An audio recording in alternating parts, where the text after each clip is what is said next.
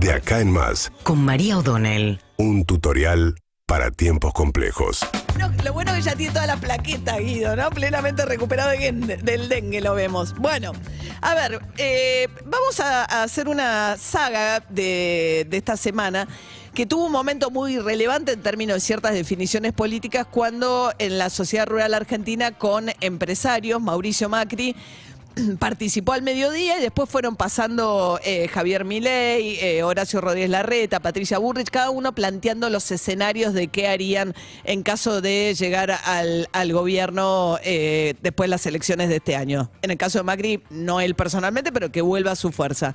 Macri se presentó como alguien muy partidario de una segunda vuelta electoral entre Juntos por el Cambio. No dice todavía cuál es su predilección, pero está claro que se siente más representado con Patricia Bullrich que con Horacio Rodríguez Larreta, pero decía un escenario que deje afuera del balotaje al Frente de Todos y que sea entre el Juntos por el Cambio y Javier Milei.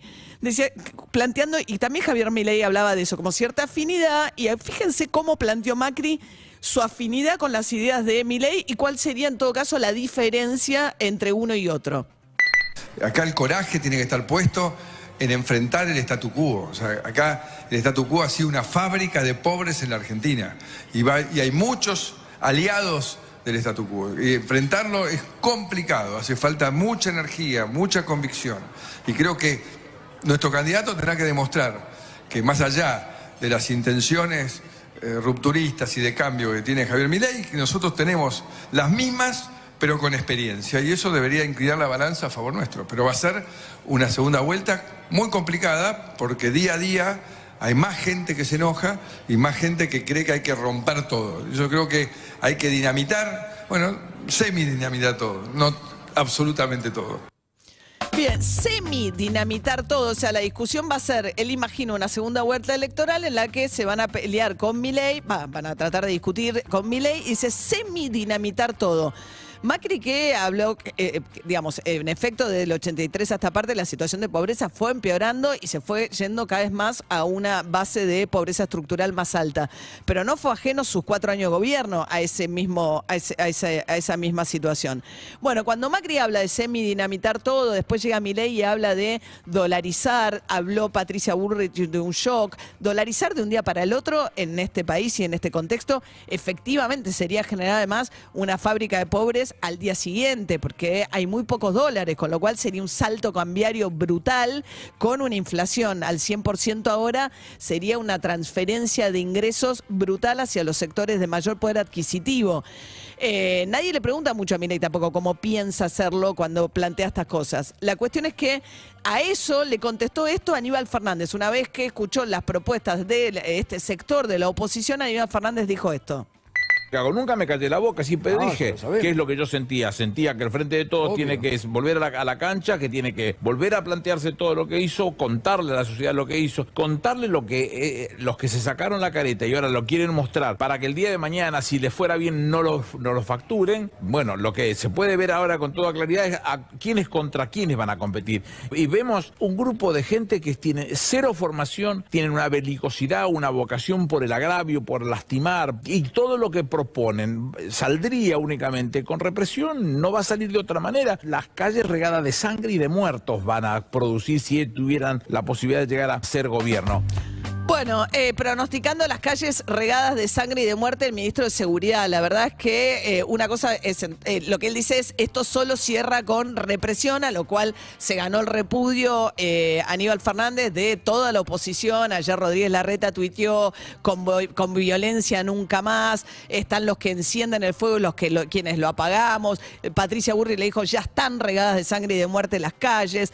En un escenario en el cual lo que está diciendo Aníbal Fernández además es, bueno, ellos o nosotros. Lo que pasa es que el Frente de Todos tiene un problema electoral tan serio que ahora estos otros escenarios imaginan al frente de Todos fuera del balotaje.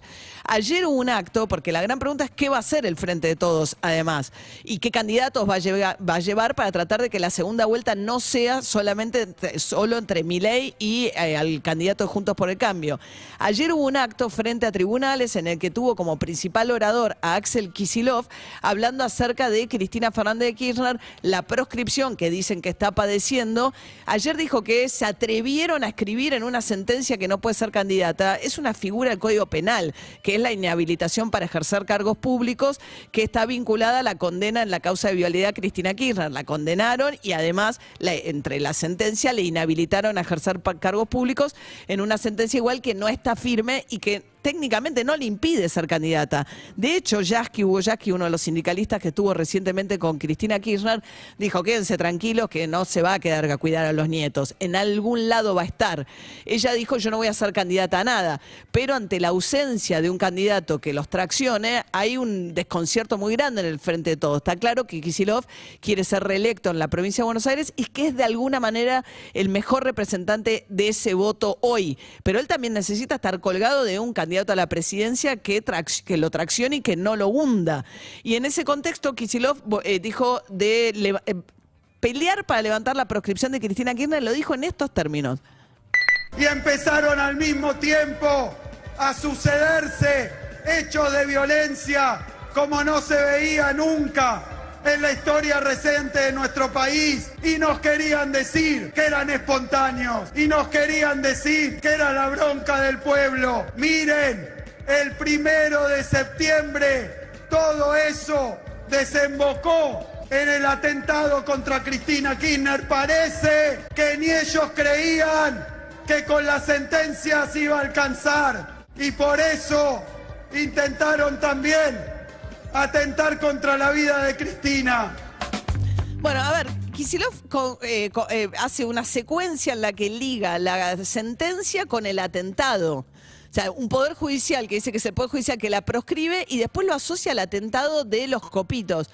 Ese salto, que es el mismo que pretendieron dar también cuando pretendieron ubicar a Patricia Bullrich o ligar de alguna manera a Patricia Bullrich con los colectiveros que le habían pegado a Bernie, y peor, con el asesinato del colectivero. Es de un grado de violencia lo que se están tirando por encima, desde hablar de dinamitar todo, hasta hablar de sangre y muertos, y ahora hablar de responsabilizar a la oposición sin ningún tipo o al Poder Judicial, sin ningún tipo de explicación lógica de cómo liga una cosa con la otra, y mucho menos algún dato que puedas sostener una cosa de ese tamaño. Acusarla del intento de magnicidio de Cristina Kirchner. Si empezamos así la carrera electoral en un año complicado, la verdad es que es difícil, y todos ven lo que ve el otro, ¿no?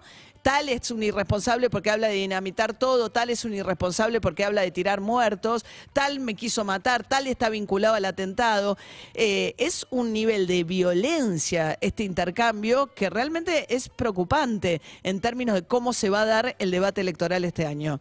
Seguinos en Instagram y Twitter @urbanaPlayFM.